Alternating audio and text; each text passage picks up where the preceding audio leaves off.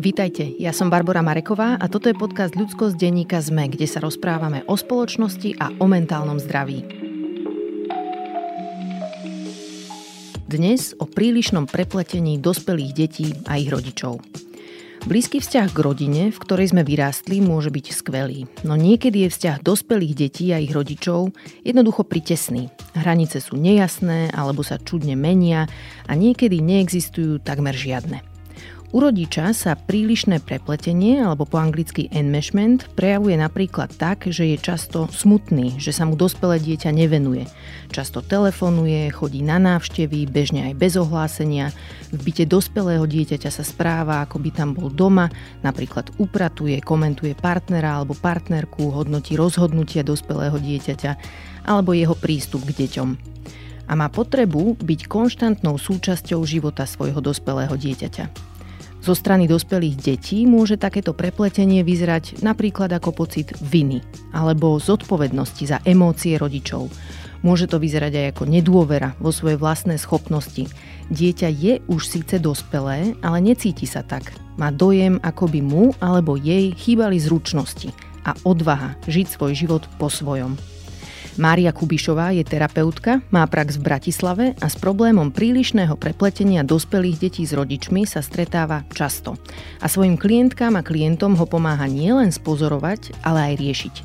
V tejto epizóde nám Maja vysvetlí pozadie problému a tiež to, prečo je zodpovednosť za jeho vznik najmä na rodičovi a prečo zvyknú riešenie v terapii hľadať typicky deti. Maja má dospelého syna, takže s procesom odstrihávania sa má osobnú skúsenosť už aj z pozície matky. Takže dokáže dobre empatizovať s rodičmi. No a ja mám zas malé deti, takže chcem vedieť, čo ma čaká a ako to vyzerá, keď je proces odpútavania sa zdravý a čo sú signály, pri ktorých potrebujeme my, rodičia, zbystriť u seba pozornosť. Kým začneme, mám pre vás ešte technickú info. Denník ZME vydal novú verziu aplikácie ZME, v ktorej môžete počúvať všetky naše podcasty vrátane ľudskosti. Ak máte prémiové predplatné, aplikácia vám ich prehrá bez reklamy a zároveň tým podporujete produkciu podcastov ZME. Toto predplatné si môžete kúpiť na stránke predplatné.zme.sk lomka podcast. A ak nás počúvate cez Apple Podcasts, môžete tento podcast podporiť aj priamo v apke, ktorá vám ho taktiež sprístupní bez reklamy. Ak mi chcete napísať, moja adresa je ludskosť.sme.sk, no a toto je Mária Kubišová. Maja, vítajte v podcaste Ľudskosť. Ďakujem pekne. Som rada, že som sa tu mohla ocitnúť. A ja som rada, že ste prišli. Povedzme si hneď tak na úvod, že čo to vlastne znamená ten pojem odstrihnutie detí a rodičov? V akom mm. zmysle ho chápete vy? Mm-hmm. Ja som tak na tomto trvala, že aby to nebolo, že odstrihávanie detí od rodičov, mm-hmm. ale odstrihávanie detí a rodičov. Lebo pre mňa tento názov symbolizuje vlastne ten proces skutočný, aký je. Lebo možno, že to je taký ten prvý pohľad, že dieťa sa má odstrihnúť od rodičov, že odísť domu do sveta, čo je síce pravda, ale ja si to predstavujem skôr tak, že ten vzťah s tým dieťaťom je ako, ako keď sa dvaja držia za ruky. Že keď sa chcete rozdeliť, tak e, je potrebné, aby ste obidvaja uvoľnili to zovretie. Mm-hmm. Čiže myslím si, že je to vývojový proces, ktorý sa deje obidvom stranám. Pre obidvoch je dôležitý a často je náročný pre obidvoch. Okay. Čiže obidve strany tam majú svoje významné prežívanie. Rozumiem. Vy vo svojej práci ako terapeutka vidíte aj nejaké problémy v tomto procese. Tak povedzte nám, že v čom sa to zvykne nejako zamotať? No, to je celá veda. Ehm, myslím si, že to dieťa, keď sa nám narodí, tak ehm, na to, aby prežilo, sa potrebuje tak ako vyslovene pricucnúť, že to je taký ako na, na úvode taký cudzopasnícky vzťah, že inak by neprežilo. Hej, že je tam tá vzťahová väzba. Áno, no, veľmi dôležitá. Mm-hmm. Pre dieťa je veľmi dôležitá na jeho prežitie. Ja si myslím, že je to dôležité aj pre nás, pre rodičov, Hej. lebo vydržať všetky tie útrapy je nutné, musíte milovať to stvorenie, inak je to... Je to náročné. Je to, je to, náročné, je to výhoda. Mm-hmm. A to, to spojenie sa teda, je to jedinečné, je, sú, sú to neopakovateľné vzťahy, iný vzťah takýto nie je možný ako, ako rodič dieťa. je to pre život aj strašne obohacujúce, že to je taký, vlastne taký zázrak. Hej. keď sa toto stane. Pre väčšinu rodičov sú tam niekedy asi aj problémy v tom úvode niekedy. Môže sa stať, že tá väzba je v nejakej miere narušená, Jasné, ale pre hej. väčšinu rodičov mm-hmm. hej, je to obohacujúce. V každom prípade je to taký, taký mílnik v živote mhm. človeka. Mm-hmm. No a často sa stáva, že že si z tohto urobíme aj niečo ako zmysel života, mm. lebo že v určitom zmysle je to zmyslom, že sa narodíme, žijeme a chceme po sebe zanechať e, potomstvo, nejakú tú našu genetickú informáciu poslať ďalej, čiže má to aj z tohto filozofického hľadiska veľký, veľký význam. Ale stáva sa to, že to niekedy neodhadneme a to spojenie sa vytvorí kúsok tuchšie, ako by bolo, bolo neviem, zdravé, normálne. Mm-hmm. Ako časté to je? Ja si myslím, že to je veľmi časté. Mm-hmm. Dokonca si myslím, že, že to ani nie je úplne možné urobiť to tak, aby to bolo ideálne. Alebo mm-hmm. aby to... Niekedy je to príliš veľa, niekedy je to príliš málo. Že nafokusovať sa na to dieťa tak akurát, si myslím, že to by dokázal iba úplne zrelý človek nejaký, mm-hmm. ktorý je totálne v kontakte so sebou, taký človek neexistuje. Mm-hmm. Čiže tieto spojenia bývajú, nazvime to nejakým spôsobom problémové, podľa mňa vždy. A ako to teda vyzerá, keď majú rodičia a deti nejaký problém sa odstrihnúť? Čo sú toho možno nejaké symptómy alebo aké správanie tomu zodpovedá? Mm. To je také, ako keď idete spolu, kráčate spolu a, a nemôžete sa pustiť. Hej? Čiže príde nejaká prekážka, je tam kameň na ceste alebo máte chuť si odmehnúť a teraz ako nemôžete to spraviť, lebo, lebo ste priviazaní. Mm-hmm. Že chceli by ste ísť to svoje a zrazu vám to napadne, blisne vám to v hlave, lenže nemôžete, lebo vás to zastaví, vás mm-hmm. to mhm. zadrží. Dobre, a vezmime si taký aj konkrétny príklad, že nejaký dospelý muž môže mať už aj partnerku napríklad a žiť sám, ale chodí každú nedelu k mame na mhm, obed. Mm-hmm. Alebo mhm. dospelá žena má partnera, má deti a povie, že ja si dodnes s mamou volám každý deň a my si s mamou hovoríme všetko, o všetkom sa radíme a mnohí z nás by povedali, že to je krásne, že to je úžasné. A vidíte tam vy ako terapeutka nejaké red flags? Mne sa to teda nestá krásne, úžasné. Ja tam za tým šípim niečo, aj keď nechcem byť v tom podozrievavá a pravdepodobne existuje, môže existovať aj, aj taký vzťah, kde to je krásne, úžasné, uh-huh. ale skôr je to prejavom práve takéhoto niečoho, uh-huh. skôr, skôr nie úplne voľného. Myslím si, že ak muž nie, nie je úplne odputaný od matky, tak si myslím, že nie je schopný byť úplne s tou ženou. Hej, že, že tá matka tam nejakým spôsobom je prítomná.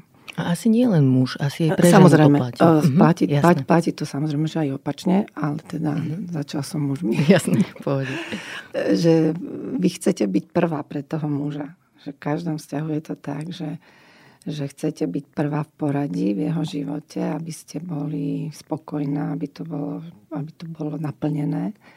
A keď tam je tá matka nejakým spôsobom prítomná, čo sa prejavuje rôzne, napríklad to, že musíme zavolať každý deň, tak sa keby nemôžete úplne do toho vzťahu ponoriť, úplne sa nemôžete k tomu mužovi približiť, alebo teda aj mm-hmm. naopak a to spôsobuje napätia vo vzťahoch. Ako sa to prejavuje? V čom to môžu ľudia spozorovať? Že ako by sme vedeli odlíšiť taký ten možno úplne níšový, ale ešte stále že zdravý vzťah, kde sú vo veľmi blízkom kontakte dospelé deti s rodičom a kde už je to ozaj, že nejaká patológia, mm. ako to vieme odlišiť? Je to možné vidieť v tom, ako tá dynamika toho konkrétneho vzťahu funguje. Mm. Že to tam vidíte, že sa to, že sa to prejavuje nejak, že je tam nejak, sú tam nejaké napätia, ja to vidím na tom vzťahu, pokiaľ by to tomu vzťahu nevadilo, že, že ten vzťah, vzťah funguje dobre, zdravo, napriek tomuto všetkému, tak to nie je problém. Myslíte teraz ten partnerský, Ten že? partnerský, mm-hmm. hej. Že bavíme A... sa teraz mm-hmm. o tom, že o tých e, vlastne dospelých ľuďoch, hej. ktorí nie sú, nie sú odputaní. A druhá vec, ktorá je tam veľmi významná, tá sa teda týka ako jednotlivca, že rodičia do vás je keby nahrajú nejaký software. Uh-huh. Vy sa s nejakým narodíte. ale tým, že vy chcete prežiť a potrebujete, na to prežitie potrebujete prijatie ako nutnú ingredienciu, tak vy reagujete na to, čo prichádza od tých rodičov. Vy intuitívne viete, za čo príde prijatie. Čiže vy sa správate tak, aby to prijatie prišlo, aby ste vy mohli prežiť. Mm-hmm. Čiže vy robíte, vy sa v podstate prispôsobíte tomu, čo vaši rodičia ako považujú za ocenenia hodné. Hej. Hej. Vy, vy v podstate nejdete úplne podľa toho vášho programu, ale, ale idete podľa toho, ktorý si nejako modifikujete. Mm-hmm.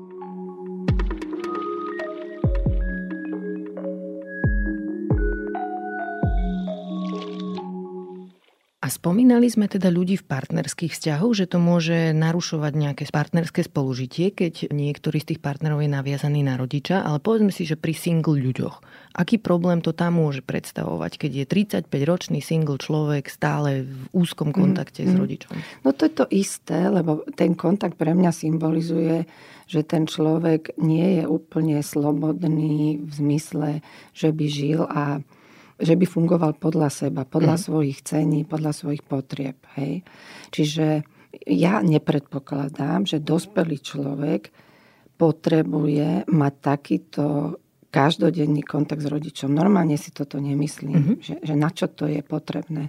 Čiže myslím si, že to väčšina ľudí robí preto, že toto by sa malo, toto, keď to nebudem robiť, tak e, rodič bude smutný alebo bude mať pocit, že náš vzťah nie je dobrý. Čiže ja robím niečo, čo ja vlastne nechcem robiť, mm-hmm. ale robím to preto, aby som ten vzťah nejakým spôsobom udržal. A teraz mi napadá ešte taká otázka, že existujú aj rodinné firmy, kde rodičia alebo jeden z rodičov niečo vybudoval a, a potom tam nejakým spôsobom zamestná svoje dieťa.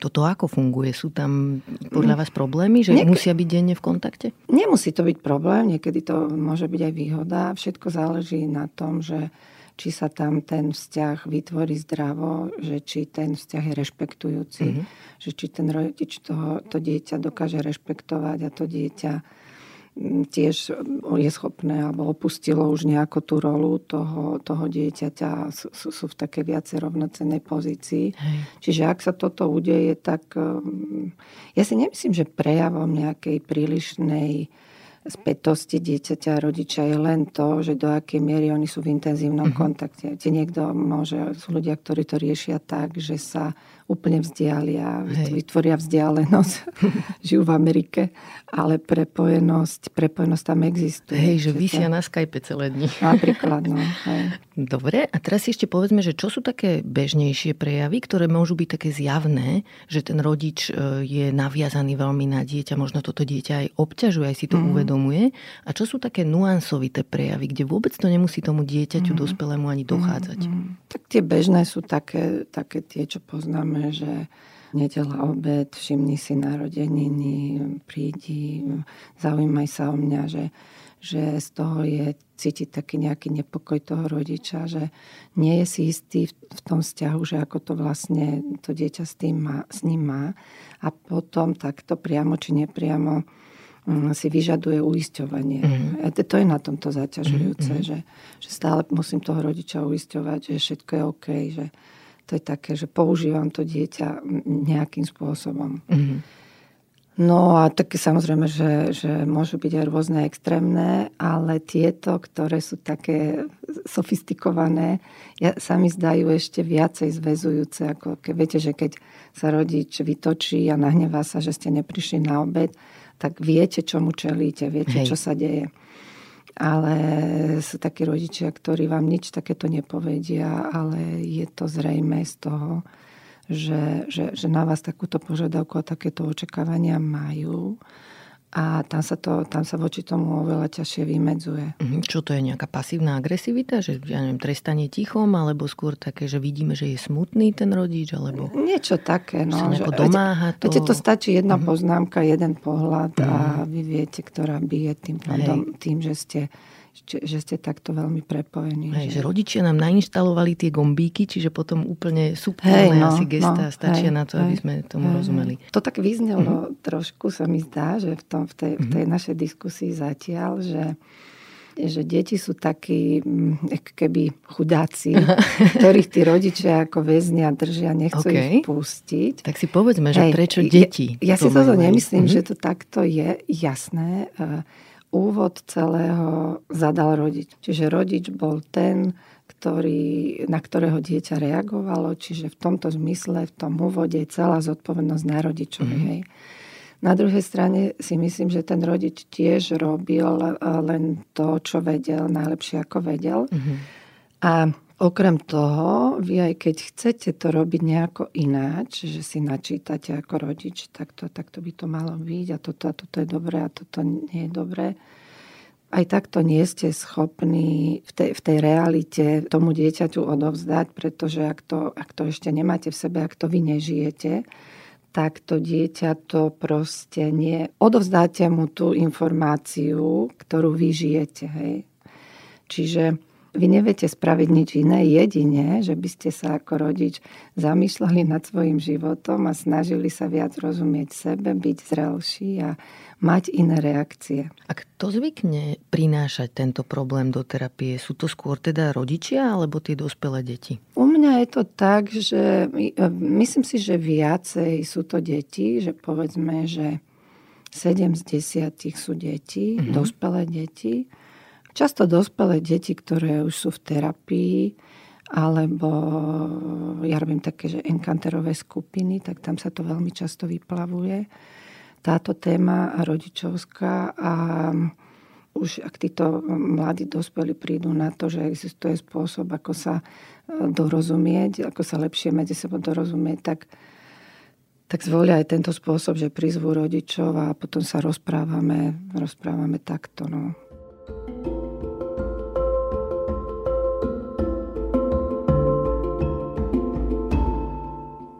Dobre, tak vezmeme si ešte tých rodičov teda, že čo vlastne, akú potrebu si saturujú rodičia, ktorí potrebujú taký veľmi častý kontakt so svojimi deťmi, ak sa to dá mhm. povedať? Mm. To môže byť rôzne potreby, ale to, čo ja vidím ako najsilnejšie, je, že, alebo aj teda dôvod e, pre mňa taký ako naj, naj, najsilnejší je silnejšieho pripútania dieťaťa, je ten partnerský vzťah, mm-hmm. ktorom, do ktorého sa to dieťa narodí. Že ak ten vzťah nefunguje úplne dobre, že ak tam tá partnerská energia neprechádza tak, ako má, tak e, máte tamto dieťa, ktoré je tam na porúdzi mm-hmm. a veľmi ľahko a veľmi rýchlo je možné si e, niektoré emočné potreby, ktoré by ste si mali vymieňať e, alebo sa to, saturovať s partnerom, mm-hmm. tak mhm. sa to stane, stane s dieťaťom. A potom už sa to začne nabalovať jak snehová gula. Čiže za mňa ten najsilnejší dôvod je nie dobrá funkčnosť partnerského vzťahu. Vytvorí, vytvorí príliš silné spojenie rodič-dieťa. Dobre, a častejšie to majú otcovia s deťmi alebo matky s deťmi? Ja by som typla, že matky asi Ja by častejšie. som takto naprvú tiež asi povedala toto. Aha. Ale nemám to ničím podložené, ale uh-huh. skôr by som povedala, že, že my mami, no. Dobre, a taký náš ako keby kultúrny mindset v tejto téme tam zohráva podľa vás nejakú rolu? Napríklad Asi, hej. to, mm. hej, že to materstvo, že máme na takom piedestáli mm. a že časť rodičov potom môže vychádzať z toho, že keď matky tie deti akože porodili a vychovali a investovali hej. do nich kopec úsilia, tak si zaslúžia niečo naspäť. Mm. Ako toto vnímate? Hej. A na toto ja bývam až podraždená, lebo ja teda zastávam ten názor, že normálne nič nám tie deti nedlhujú. Presne tak. Že normálne si my môžeme byť vďační životu, že my môžeme mať dieťa. Mm. Že to je vlastne strašná príležitosť, veľká možnosť. A že aj ten rodič z toho niečo má, že Ježiš, to dieťa má, no že to nie je jednosmerná no obeta, ale, ale je to To totiž to vôbec nie je obeta. Mm-hmm. To, to je z môjho pohľadu to vôbec nie je obeta. Hej. Možno, že to tam prinieslo to kresťanské, že viete, že tá pána Mária Hej. Tam toho syna snímala z toho kríža, že, že, že podľa mňa toto kresťanské, čo je na Slovensku veľmi silné, to, to tiež nejak ovplyvňuje. Ale za mňa teda ja by som teda fakt nechcela mať pocit, aby moje dieťa si myslelo, že mne niečo dlho. Ani ja by som to nechcela. Že, no. že, však vlastne vy chcete dieťa, vy si normálne naplňate svoju mm-hmm. potrebu. Vy môžete sa učiť láske, lebo to strašným spôsobom obohacuje náš život. A potom mi to príde úplne, že čo? Že za toto mi má byť to dieťa vďačné, veď prečo? Veď mi dalo možnosť v živote.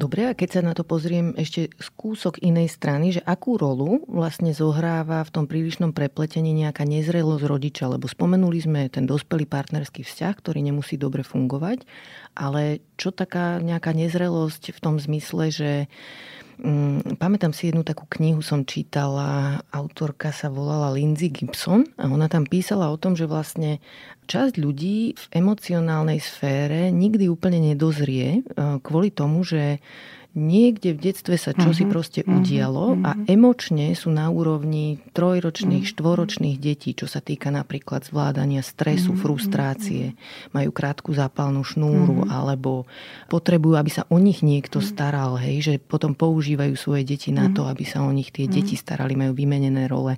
Že akú rolu v tom môže toto zohrávať podľa vás? No, presne túto, čo ste povedali, uh-huh. obrovskú. Sloboda v rodičovstve je priamo úmerná nejakej našej osobnej slobode. Čiže my nevieme to dieťa nezaťažiť, pokiaľ sme sami zaťažení. My mu nevieme odovzdať viac, ako máme. My ho nevieme objať e, širšou náručou, ako máme. Hej. Čiže ja toto vnímam, že to je veľmi zodpovedná úloha byť rodičom v tomto zmysle, že pracovať nejako na svojej zrelosti. Mm-hmm. Lebo tou svojou nezrelosťou zaťažujem. Samozrejme zaťažujem seba, zaťažujem partnera mm-hmm. a zaťažujem veľmi významným spôsobom deti. No. Ale to nie je diagnóza pre mňa. Áno, áno. Ako všetci, to. všetci sme nejakým spôsobom eh, poznačení svojim detstvom, mm-hmm. že nepoznám rodiča, ktorý by, aspoň možno existuje, ja takého nepoznám, ktorý by niečo v tom rodičovstve nepokázal, v zmysle, že by nezaťažil to dieťa. Čiže to, že my deti zaťažíme, ja považujem za normálne. Mm-hmm. A myslím si, že je to veľmi dobre vymyslené na svete, že vy ako náhle nadobudnete svoju vlastnú osobnosť, tak vy získavate možnosť, ako si toto nejaké rozladenie toho nástroja môžete sami vyľadiť. Mm-hmm. Čiže v tom procese odputávania, o ktorom sa bavíme, tak, e, tak tam sa tam vzniká tá príležitosť pre to dieťa, aby si to, čo dostal, aby s tým, čo dostal, naložil zodpovedne už podľa seba. Mm-hmm. Na to sú možnosti. Hej. Samozrejme okrem extrémnych prípadov. Ešte k tej Lindsay Gibson, tam ma veľmi zaujala jedna vec, ktorá mi prišla taká kontraintuitívna. Ona to tam dobre opísala v jednej zo svojich kníh, že vlastne ako sa vyvíjame, tak e, vyvíjame sa v rôznych takých prúdoch, ktoré fungujú nezávisle od seba. Že napríklad akože fyzicky sa vyvíjame vyvíjame intelektuálne v nejakých zručnostiach, aj sociálnych zručnostiach a tak ďalej. A že tá emočná zrelosť, že to je jeden z tých prúdov. Mm-hmm. A vlastne to zaujímavé na tom bolo, že človek môže byť úplne nejako intelektuálne uh-huh, rozvinutý, uh-huh, nejaký accomplished, ja neviem čo, ekonóm, politik, novinárka, uh-huh. šéf-redaktor, čokoľvek. A zároveň uh-huh, byť emocionálne uh-huh. úplne nezrelý alebo mladý, uh-huh. mladá, hej, že to, no. toto je to fascinujúce, že vlastne nečakáme niekedy od ľudí, ktorí pôsobia kompetentne, dospelo, že môžu v tejto sfére mať nejaký problém. A presne ako hovoríte, nie je to diagnóza, že je to hej. niečo, s čím sa ešte aj v dospelosti potom dá čo si urobiť, však na to je vlastne celá terapia, hovorím si. Dobre, čiže povedali sme, že prečo v tých setupoch zostávajú dospelé deti? Teraz neviem. No, to sme myslím nepovedali, uh-huh. ale myslím si, že no to, to, to som ja tak naznačila, uh-huh. že je to zodpovednosť toho dieťaťa. Opustiť tú rolu toho dieťaťa uh-huh. a postaviť sa do role rovnocenného partnera k tomu rodičovi. Hej. Viete, to sú také, ja strašne nemám rada také tie vety, ty vždy budeš moje dieťa. Áno, áno. To je alebo pri, pri, príde taký utrápený človek, že Ježiš, ale jak to mám spraviť, však to je moja mama. Mm-hmm. No a čo? Však je to vzťah, ktorom ti je veľmi ťažko, že potrebuješ sa postarať o seba. Hej. Teraz som mala takú klientku tento týždeň, že inteligentná, vzdelaná, sčítaná žena aj v, týchto, v tejto oblasti. A stále sme dokola točili otázku, že úplne presne vedela, že to takto je, že tí rodičia nie sú schopní ju porozumieť, že tie svety sa tak veľmi vzdialili, že, že nie sú zlúčiteľné, že toto sa, ako, no sa to nedá spraviť, mm-hmm. ale prijať tento fakt je pre ňu veľmi ťažké, mm-hmm. že, že často dospelí, dospelé deti stále túžia potom, že aby to aby to dolúbenie prišlo. Áno. Aby ten deficit sa naplnil, že však to raz musí prísť, že toto som dokázala, toto som dokázala, toto, tak už to uvidí tá mama alebo ten otec. Hej. Ale toto sa vôbec nikdy nemusí stať. A nie preto, že tí rodičia sú bezcitní a že nechcú. Jednoducho takto sa, takto sa vzdialia tí ľudia a, a ja si myslím, niekedy je to také ohrozujúce možno, že Bože, že ja mám opustiť svojho rodiča že, že nechcem to opustiť. Hej. Ale pre mňa aj toto odpútanie alebo odstrihnutie vôbec neznamená, že, že my od seba odídeme. My sa iba pustíme.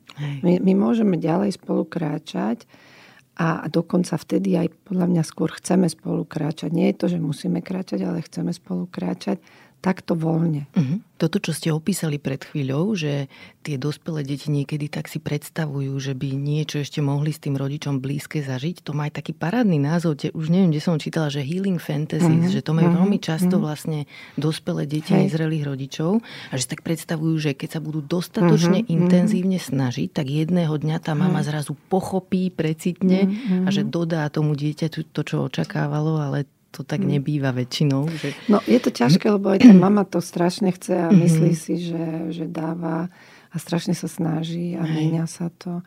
Že nejako dokázať prijať tú realitu toho vzťahu, že to, na toto ten vzťah má kapacitu, takéto má parametre, mm-hmm. toto, toto som schopná ja, toto ten rodič, toto si už viem zabezpečiť a nemusím to čakať od rodiča nejako sa tak realisticky pozrieť na ten vzťah, toto to, to dokázať, to, iba to tak hovorím, vyzerá to ľahko, ale nie je to jednoduché, často sú to, sú to dlhodobé procesy, že, že môže, môže ten vzťah urobiť akože nejakým spôsobom funkčným. No. Uh-huh. Lebo žiť s takýmto obrovským napätím je, je podľa mňa veľmi zaťažujúce uh-huh. život aj toho dieťaťa, aj toho rodiča.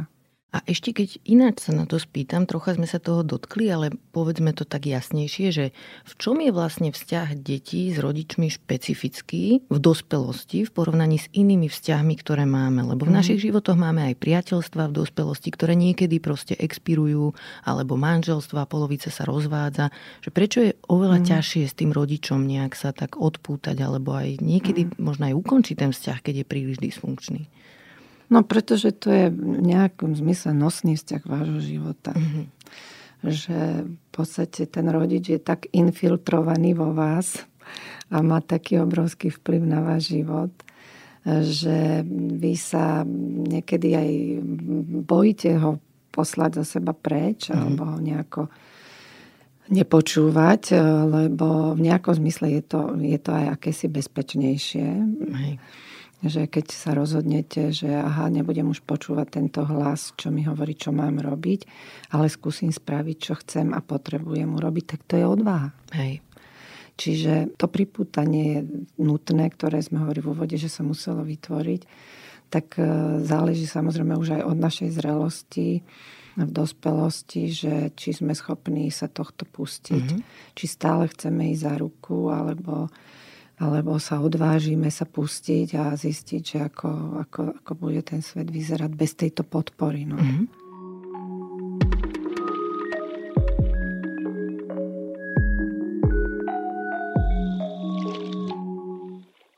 Mne sa v tejto súvislosti ešte vybavuje aj taká nedávna epizóda, ktorú sme tu nahrávali s pánom profesorom Jozefom Haštom, psychiatrom.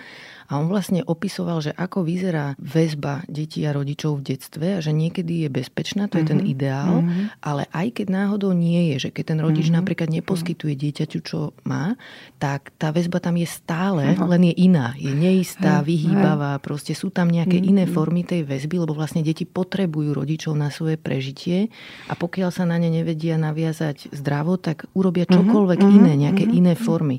A toto mi príde aj v rámci takého seba súcitu v dospelosti dôležité vnímať, že aj keď sa nám zdá, že to detstvo nebolo OK, tak tá väzba tam jednoducho nejaká je ano. a môže byť veľmi silná, aj, aj, keď je, uh-huh. aj keď je to ťažké. No toto hovorím aj ja, že toto je fajn prijať, že takto funguje uh-huh. život.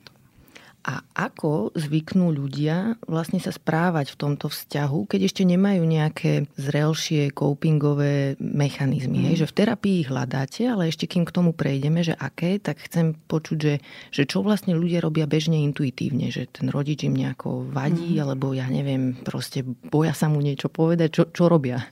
Také dve možnosti, že buď sa teda hádajú a stále v rôzne, z rôznych prkotín vznikajú konflikty, teda prkotiny spúšťajú to, to napätie, ktoré mm-hmm. je mhm. tam nastrádané, alebo potom je ten druhý typ, ktorý sa tak veľmi bojí vymedziť, že, že robí to, čo si myslí, že by mal robiť. Mm-hmm. No. Že taký people pleasing? Také nejaký? niečo, no. Mm-hmm.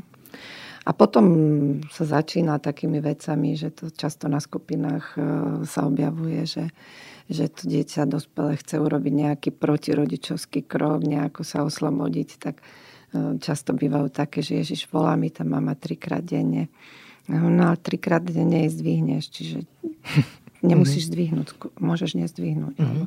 Teraz jedna klientka sa odvážila minulý rok, že nejdem, nejdem domov na Vianoce. Mm-hmm. Viete, že musíte mať nejaký zážitok, cez ktorý zistíte, že to prežijete. Mm-hmm, že postupne, postupne pridávate zážitky lebo to tiež nie je také jednoduché, len tak z toho, z toho vízie to proces. Hej.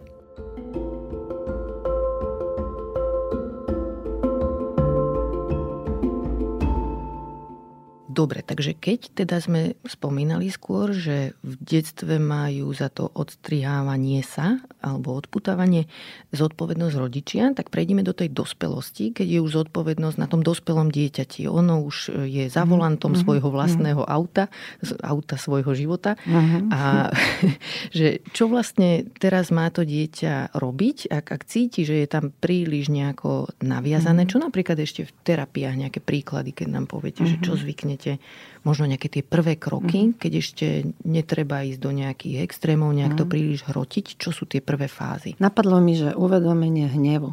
Mm-hmm. To mi napadlo aj v súvislosti so mnou, že, že ja som...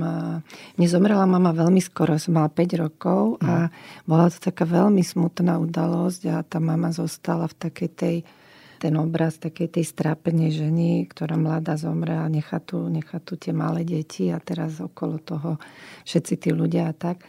A ja ako malé dieťa som v tomto žila, čiže mm. ani mi nenapadlo vôbec, že ja by som mohla mať hnev. Zaujímavé. Až oveľa mm-hmm. neskôr, keď som si robila svoje terapie popri psychoterapeutickom výcviku, tak až tam v terapeutickej situácii po dosť dlhej dobe som si ja uvedomila, že ja mám veľmi silnú emociu hnevu, že ja sa veľmi na ňu hnevám. Mm-hmm. Že až vtedy som si bola schopná pripustiť, že, že ja sa hnevám, že ona vlastne odišla, normálne mňa tu nechala a mne, mne spôsobila veľa ťažoby, veľa, veľa ťažkostí. Mm-hmm. Čiže na toto, aby ste si toto uvedomili, aby ste k tomuto prišli, často treba roky a často treba aj sa dostať do takej situácie, aby vôbec k takémuto uvedomeniu mohlo prísť. Hej. A toto teda vidím aj u klientov, že uvedomiť si ten hnev, že ja tam mám hnev, pretože vy ako dieťa nemáte inú obranu. Pretože vy, ak, ak, ak sa cítite nejakým spôsobom ohrozený a ohrozený sa cítite už vtedy, keď vaše potreby nie sú naplnené dostatočne, mm-hmm. v takej miere, ako potrebujete, nie sú naplnené včas, a to je pre vás ohrozujúce, pre vaše prežitie a, a tam sa hneď na to sa nabaluje ten hnev. Mm-hmm. Ako obrana voči tomuto celému. Mm. Čiže ten hnev je tam normálne zrozumiteľný, priateľný. Je dobré, že tam je, má, má význam, ale takto si to uvedomíte až oveľa neskôr, že, že, takáto, že takéto niečo vôbec je možné. A vy potrebujete ten hnev odreagovať. Vy sa ho potrebujete zbaviť, pretože vy, ak sa na toho rodiča nevyhneváte, tak stále v tých vašich interakciách ten hnev vyskakuje. Rozumiem. A príde mi to veľmi dôležité, čo hovoríte, lebo znova, keď sa vrátim k našej kultúre, tak je tam veľmi akcentovaná nejaká taká empatia k no. rodičovi. No. Že mama je mama, otec je otec. No, mama že, je že dokonca proste... nedotknutelná áno. v tejto kultúre. áno, áno. Čiže hneď ako skočíme možno aj sami, ani nemusia nám to iní ľudia hovoriť, už to máme tak internalizované, že hneď povieme, že ale mama to myslí dobre. Hej. Hej, Však ona to aj myslí dobre. Však jasné, hej. Ja, ja tam nedávam rodičovi zlý zámer. Jasné, jasné. Ale viete, čo je všetko, čo sa všetko menia lásky ano. vo svete deje.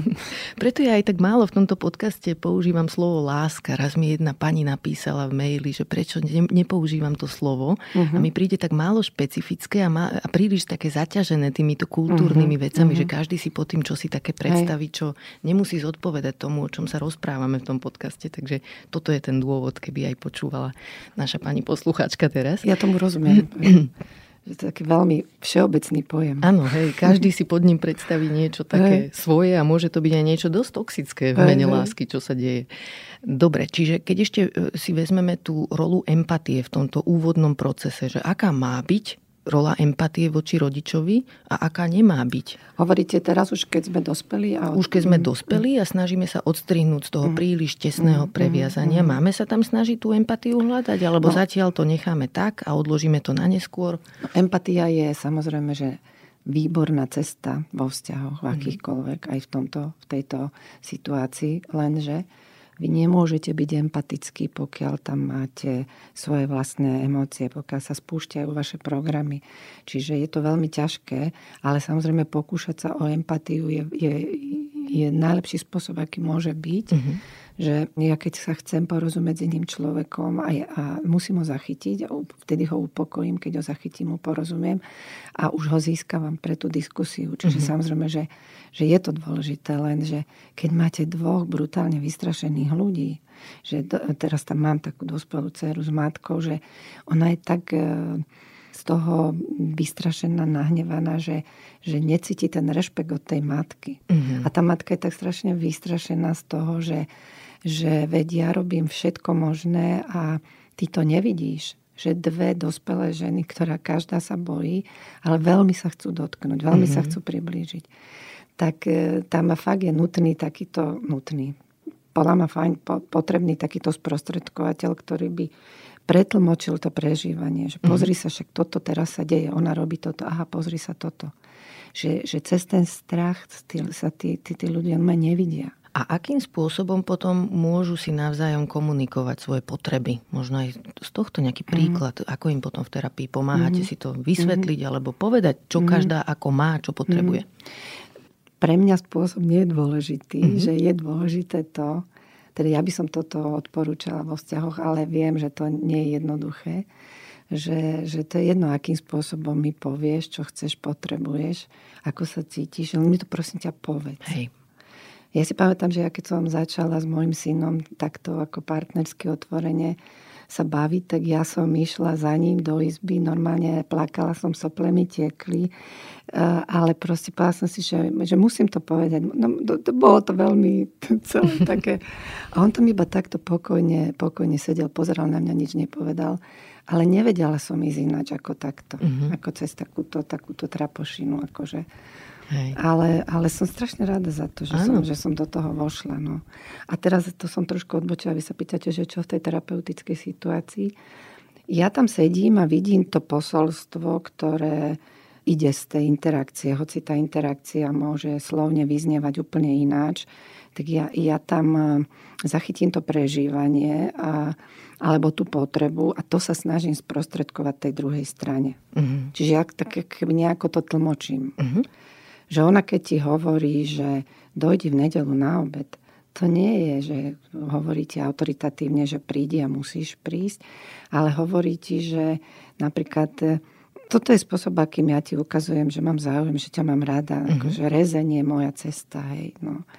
Tak... Eh, Ale teda, že aj tá dcera má nejakú možnosť ako povedať, že moja potreba je iná, jasné, potrebujem robiť niečo jasné, iné. Jasné. A ešte mi tam príde dôležité niekedy ako vo vzťahoch, že si to neuvedomujeme, že my môžeme niekomu uznať pocity, ale nekonať na základe toho, čo ten človek chce. Hej? Že napríklad, že vidím, že by si rada uh-huh. mala častejší kontakt, ale potrebujem niečo iné, hej. že neskočiť hneď hej. do toho people pleaserského, že čo mám urobiť, aby hej, si sa cítila hej, lepšie. Hej, hej, že... hej, hej že, že vzájomné zdieľanie si toho svojho sveta. Mm-hmm. A ešte aj, čo ste hovorili, to bolo veľmi pekné k tým potrebám, že niekedy nie úplne elegantne vyjadríme, čo potrebujeme, aj keď sú to slzy alebo čokoľvek. Mne veľmi zarezonovala jedna veta mojej terapeutky v terapii, že raz som sa tak obávala nejakej situácie, že či budem vedieť byť dosť razantná a ona mi dala citát z nejakej, myslím, že to je skladba Živé kvety alebo nejakej kapely, že tam je taká veta, že povedz tichým hlasom silné veci. Mm-hmm. Že proste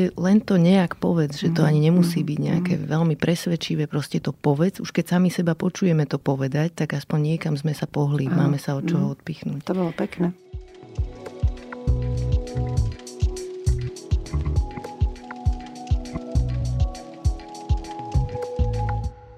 Ako môže dospelé dieťa zvládať pocity viny alebo pocity, že dlhuje tomu rodičovi svoju pozornosť? Uh-huh. Takže porozumie tomu, čo sa teda vlastne bojí, že čo, čo je to, čím sa previnuje podľa neho. Nájsť to v sebe, že čo robím zle. Často je tam práve tento kultúrny nános, že toto by sa malo voči rodičovi. Hej, že aj keď viem, že je to blbo, že je to nezmysel, že už, už, už že ja vlastne nič tým rodičom nedlhujem, ale stále sú to len slova, slova vo mne.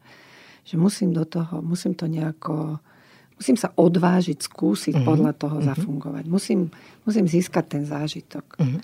Že dobre, nejdem urobiť to, čo by teraz e, sa malo, ale skúsim urobiť to, čo čo je moje, čo je moja pravda, čo ja chcem, alebo neurobiť to, čo nechcem.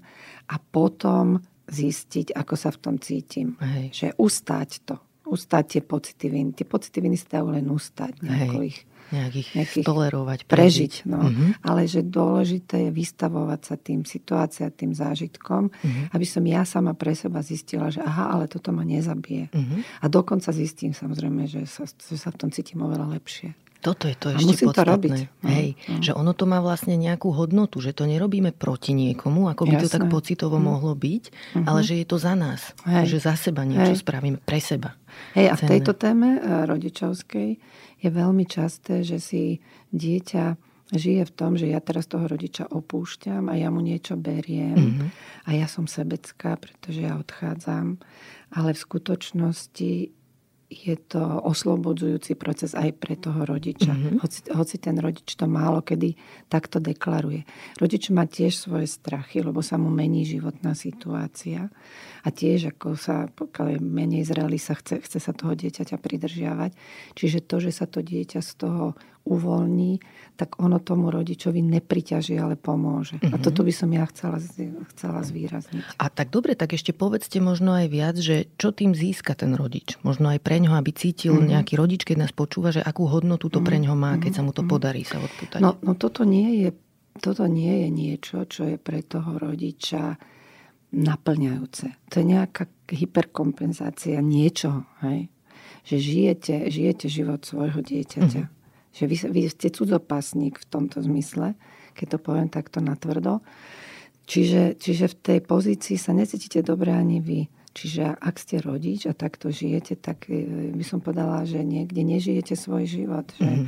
že nie ste v kontakte s tým, čo vy potrebujete. Lebo nie je to prirodzené, že by dospelý človek mal venovať nejakú svoju energiu dieťaťu, ktoré ju nepotrebuje. Hej, to je to nepotrebná práca. Ten, niečo nepotrebné. Mm-hmm. Čiže, čiže tým rodičom v tom nie je dobre. Mm-hmm. A, a ja teda, keď, keď v tejto téme sme, tak ja som vždycky kúsok viac na strane toho dieťaťa. Mm-hmm. Lebo stále to tak mám, že keď ja som raz rodič, tak mám ak, akúsi väčšiu zodpovednosť. Rozumiem. Aj keď už sme mm-hmm. rovnocenní, aj keď sme partneri, tak, e, tak je, je moja, zodpo- moja zodpovednosť, aby som ja žila svoj život čo najviac v súlade so sebou. A nemyslím si, že toto je súlad. Dobre, ešte keď sa vrátime k tomu procesu odstrihávania sa, že predstavme si, že to dospelé dieťa napríklad aj chodí na terapiu, aj sa naučilo vlastne vnímať svoje potreby, možno aj ten svoj hnev alebo niečo, že potrebuje jednoducho viac priestoru pre seba. Chce to tomu rodičovi nejako komunikovať, aj to skúša, ale to nefunguje, že napríklad ten rodič začne byť agresívny alebo sa vyhráža alebo zrazu začne mať rôzne mm. zdravotné problémy, mm. na ktoré sa snaží nalákať to dieťa späť alebo proste trestá ho tichom, všetko mm. možné. Čo potom? Aké sú možno, ďalšie možnosti pre to dospelé dieťa? Neviem, vidím to iba tak, že toto sa dá len ustať. Že normálne, že vydržať to. No. Mm-hmm. Lebo aj ten rodič si musí uvedomiť, e, uvedomiť, že zaťažuje. Asi by určite pomohlo toto, čo vy hovoríte, že, že, že tak nejako empaticky hovoriť o tom, že ako sa teraz cítim, keď ty toto od mňa chceš, keď, keď teraz sa cítim neakceptovaná, nerešpektovaná, alebo vidím mami, alebo že sa bojíš, ale je to tvoj strach, normálne si to odnes sama, mm-hmm. nechci to odo mňa. Neviem, priama komunikácia si myslím, že pomáha vo vzťahoch akýkoľvek, tak aj v, aj v tomto. No. A vezmime si ešte taký prípad, mali sme jednu epizódu v tomto podcaste o rodičoch, ktorí sú narcistickí, mm. že tam je veľmi veľa manipulácie, proste je to priam nemožné ustať. Takže čo ak sa to dieťa napríklad rozhodne, že proste toto už fakt nedáva, že uh-huh. nie je schopný pokračovať v tom vzťahu a potrebuje ho buď prerušiť na nejaké roky, alebo ho úplne mhm. ukončiť. S tým uh-huh. sa mhm. stretávate a ako to zvyknú uh-huh. ustať uh-huh. tie dospelé deti? Stretávam sa s tým, ja teda dávam takémuto dieťaťu podporu v tomto, že to podľa mňa, keď mi nejaký vzťah nerobí dobre a ma zaťažuje a nie je perspektívny, tak e, hoci je to vzťah e, s rodičom, je to moja zodpovednosť, aby som sa ja postarala o seba. Uh-huh. Čiže ja tam takéto to posvetné, že však toto je mama, tak toto je táto, ja sa na toto fakt nehrám. Uh-huh. Je sme to vzťah, dospelí. Sme dospelí, uh-huh. hej.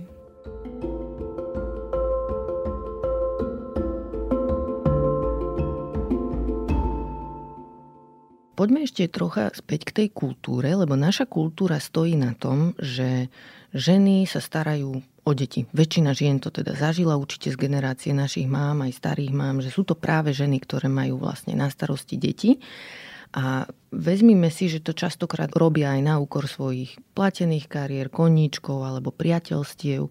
A potom, keď tie deti odídu z domu, tak znova tie ženy sú v pozícii starej mamy, babky a niekedy sa očakáva teda, že sa bude starať tá žena o vnúčatá. Čiže do akej miery podľa vás toto priťažuje ženám pri tom odstrihávaní sa od detí, keď vlastne celý život možno majú v hlave takúto v úvodzovkách kariérnu cestu, že som profesionálna mama a babka, caregiverka do akej míry toto tam zohráva rolu podľa vás? Mne to príde tak, že každý to má nejak inak. No tak ak, ak nie som taká tá typická babka, čo peče buchty, tak nie som. Ak chcem robiť kariéru, tak, tak robím. Že, že aj v tomto sa môžeme tak e, prijať. Uh-huh. Že to, že je niekto v roli starého rodiča, mu nedáva, nepredpisuje automaticky nejaké úlohy. Uh-huh. A asi ani nejaký nárok, alebo ani, čo ani, ani nejaký nárok. Mhm. Dobre, a teraz keď nás počúva niekto s malými deťmi a tak aj rozmýšľa nad sebou, že ako to teraz má zvládnuť so svojimi deťmi. Ja napríklad tiež mám 6-ročnú cerku, 4-ročnú. Dá sa vôbec na to nejak pripraviť, na to odstrihávanie v zmysle, že ako vyzerá ten zdravý proces a kedy uh-huh. už sú tam nejaké uh-huh. také red flags, ktoré by som si uh-huh. mala všímať? No, tak pre mňa to odstrihávanie nie je v dospelosti, mm-hmm. ale odstrihávanie sa začína, ako náhle dieťa je schopné prebrať tú funkciu, ktorú za neho robíme, keď sa akúkoľvek. narodí, akúkoľvek, mm-hmm. tak už to je maličký strich. Hej? Hej. A toto je veľmi fajn si uvedomovať eh, v tom rodičovstve, veľmi skorom, že že to dieťa nie, nám nepatrí, to dieťa s nami nebude. Hej. To je fakt príjemná návšteva, ktorá určite jedného dňa odíde. S týmto žiť v tom rodičovstve aj s tými veľmi malými deťmi je podľa mňa veľmi dôležité, že lebo to sa podľa mňa, tá, tá tuhá väzba sa vytvára už tuto na začiatku. Uh-huh. Že vy viete, že už toto, by toto dieťa mohlo zvládnuť, lenže vy to z nejakého dôvodu, ktorému možno nerozumiete, chcete urobiť uh-huh. za neho. Čiže vy mu zoberiete možnosť a, a kúsok ho pripútate. Ja som mala teraz takú na, na jednej enkanterovej skupine je dievča, žena, ktorá má trojročné dieťa a ja som teda nejako jej hovorila, že ty, ty máš od neho strašné očakávania, že sa nie je schopný zvládnuť, že prečo to od neho chceš a tak, tak sme sa spolu o tom bavili a ona mi tak povedala, že bože, že u teba, ako u mňa, že u teba vidím, že, že ty si to len nejaké poslednej dobe toto pustila úplne a že odo mňa to chceš, že ja mám trojročné dieťa. Mm-hmm. A ja, že do keľu, veď to sa tak strašne dokáže zamotať, že, že, že, že teraz to vec, že teraz si to už uvedomujú. Lebo mm-hmm. keď už sa to spojenie vytvorí, tak potom zase trvá veľmi dlhý čas, než sa to, než sa to ako ten, ten proces odpájania udeje. Čiže je to škoda. Rozumiem. Takže ja, ja to vidím tak, že púšťame tie deti v podstate kontinuálne, odkedy nadobúdajú tie svoje svoje možnosti, svoje schopnosti a my im tým v podstate my o nič neprichádzame, my nestrádame, pretože my im, my im ponúkame príležitosť, aby tie deti mohli nadobúdať dôveru v seba. Aby, aby, áno, áno, to je veľmi aby si dôležité. verili. Čiže, čiže mne to príde strašne významná súčasť toho rodičovstva. Mm-hmm. A často to robíme aj preto, že to by som ešte chcela podotknúť, že nie sme ako rodičia ochotní unašať si svoj strach. No na toto som sa chcela spýtať Aha, presne. tak som vám že, kľudne, ale ide tam o to, že čo ak ten rodič teda v niektorých momentoch vývoja toho dieťaťa tam cíti nejaký strach alebo no. obavy, uh-huh. alebo, alebo možno aj, ja neviem, všimne si, keď majú rodičia tínedžerov, tínedžerky, že aha, už má svoju skupinku, uh-huh. svojich kamošov, kamošky a teraz ich to uh-huh. začne nejako škrieť. Uh-huh. Že toto už je ten red flag, alebo je to normálne, že som smutný trocha z toho, uh-huh. že to dieťa postupne odchádza. Ja by som povedala, že taká nejaká nostalgia sa môže objavovať, že už to není to babenko, že veľký, mm-hmm. alebo čo, že niekde si tak ako, tak ako za, zasmutíme trošku za niečím pekným, čo bolo a už sa nikdy nevráti. Ale myslím si, že akurát tak toto, že, že už ak je tam viac, tak už to, už, už to není celkom OK. No. A keď si vezmeme deti, tak čo potrebuje cítiť to dieťa, možno od rodiča, alebo tak celkovo v živote, aby aj ono sa vedelo teda mm. odstrihávať mm. od rodičov a robiť také tie mhm. výpravy mm. do neznáma a skúmať mm. svoje potreby? Dôveru. Mm. Že to, že vy necháte to dieťa uh, urobiť to, čo potrebuje a ustojíte si svoj strach, mm. tak podľa mňa tým mu preukazujete dôveru a dávate mu strašne veľa. Ako náhle začnete prezentovať ten svoj strach a chcete, aby vás to dieťa ošetrilo, ono sa vráti, ono vás ošetrí. To mm. urobí každé dieťa. Ale neurobiť pre seba to, čo potrebuje. To je veľká škoda. Mm. A mňa ešte napadá, že možno aj ústať to, že vidím to dieťa robiť nejaké chyby. Presne. Že nesnažím sa ho stále mm. ako v krčovi to zachrániť mm. od každého omylu a zlého priateľstva a mhm, mhm. každej drobnosti, že samozrejme nezanedbávame tie deti, ale druhá vec je aj, že snažiť sa ich príliš chrániť pred každou jednou vecou, ktorú by mohli ochrana, ochrana je mm, z môjho pohľadu skôr prejavne dôvery. Mm. Dobre, a teraz už sa blížime k záveru a vy ste tu viackrát spomínali také, že enkanterové uh-huh. skupiny. Čo to je? Povedzte nám o tom ešte. Enkanterové skupiny sú produktom tohto eh, psychoterapeutického smeru PCA, ktorým uh-huh. pracujem. Vy, vymysleli, to je čoho skratka PCA? V Slovenčine je to, že človekom alebo klientom centrovaný prístup. Uh-huh. Je to prúd humanistickej psychológie a tieto enkanterové skupiny kedysi v 50. rokoch e, začal robiť predstaviteľ tohto smeru Rogers. No a ja to teda robím už viac než 10 rokov. Máme niekoľko tých enkanterových skupín s kolegami, teda nerobím to sama. Uh-huh. A to sú také stretnutia. Zvyklosť je taká, že ich máme 5 za rok, 5 víkendov za rok, čo vždycky dopredu dohodneme, rok uh-huh. dopredu dohodneme si termíny. A nie sú to terapeutické skupiny, ako bežne sú známe, že príde človek a povie, že ja mám takýto problém a potom celá skupina sa snaží mu nejako pomôcť v riešení toho problému. Čo vidíme vo filmoch ako tí anonimní alkoholici, že toto nie je ono, hej? Toto nie je úplne ono. V niečom samozrejme sa to prelína aj s terapiou, sa to tam objavuje taký ten aj terapeutický aspekt, ale je to taká ako tá skupinová dynamika, ktorá sa tam vytvorí, je takým tým zásadným faktorom, ktorý pôsobí, mm-hmm.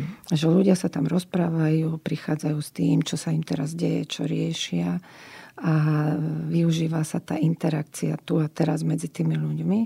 Čiže vy prídete o niečom, hovoríte, ja to počujem, je to nejako, otvorí to nejako moju tému, ja na vás reagujem, na to reagujú ďalší ľudia.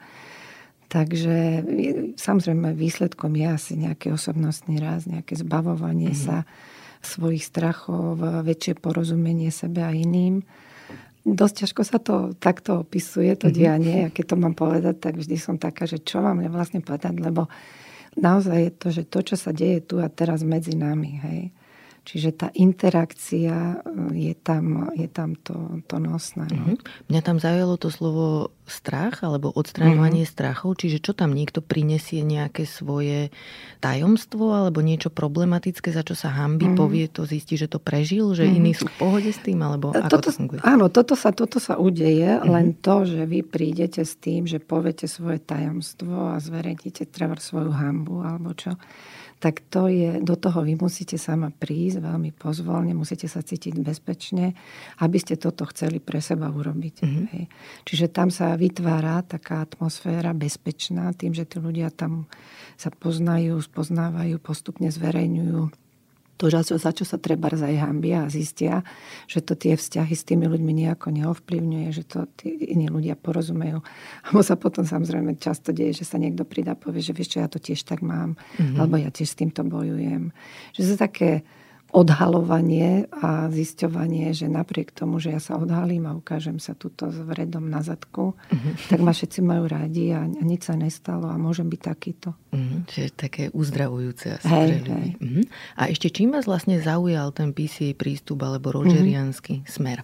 No ja som študovala tú psychoterapiu a my sme tam mali možnosť sa oboznámiť so všetkými smermi.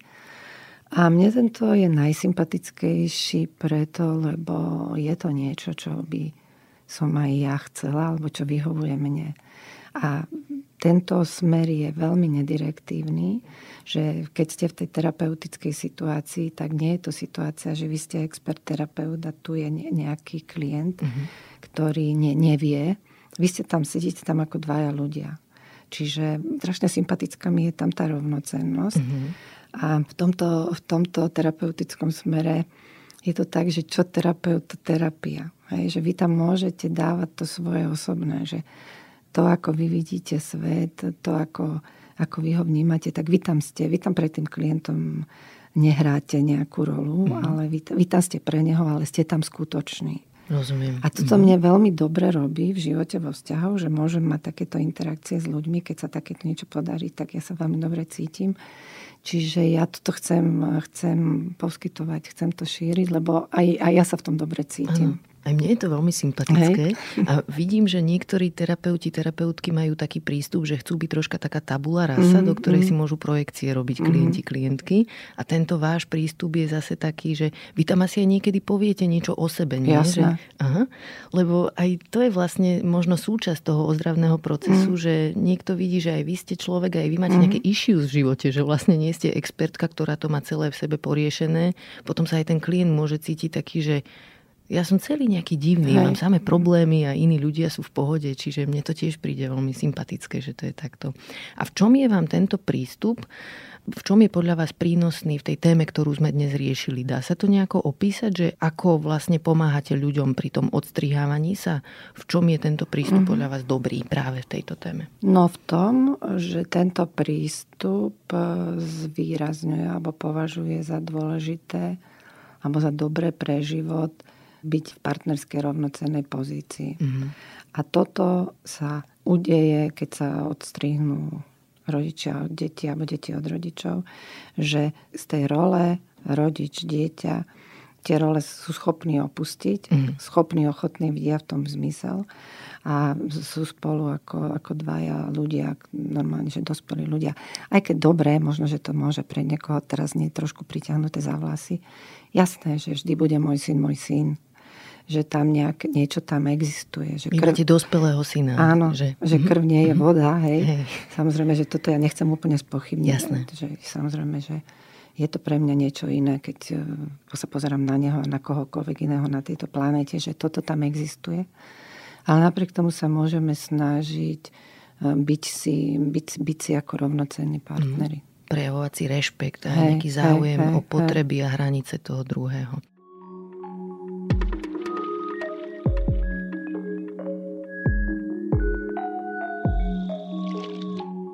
Ďakujem veľmi pekne, veľmi ma to bavilo.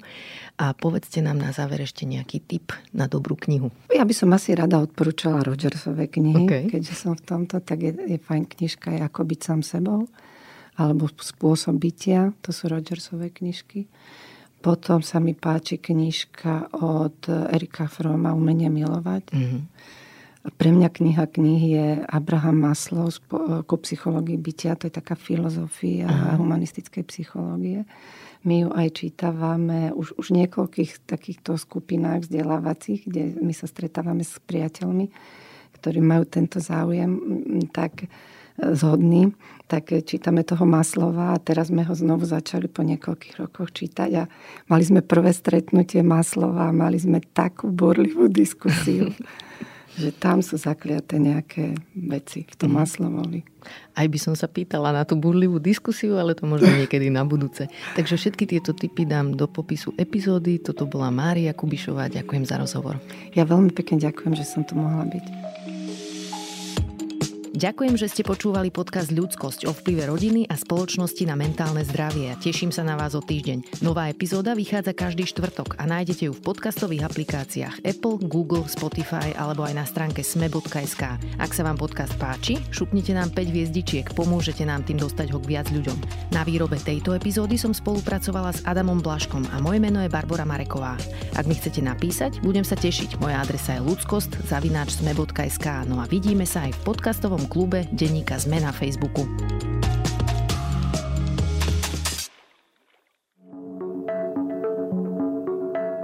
Zarábať potrebujeme všetci, no niektorí z nás majú cestu k zamestnaniu veľmi ťažkú. Na trhu práce majú zdravotné alebo sociálne znevýhodnenie, často úplne zbytočne. Spôsobujú ho naše predsudky a nevedomosť.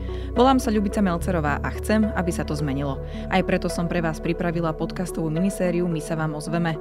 Rozprávam sa v nej s ľuďmi, ktorí to zažívajú na vlastnej koži, aj s odborníkmi a odborníčkami, ktorí vysvetlia, ako ľahko by to mohlo fungovať, keby sme chceli. Nájdete nás na webe Sme a vo všetkých podcastových aplikáciách.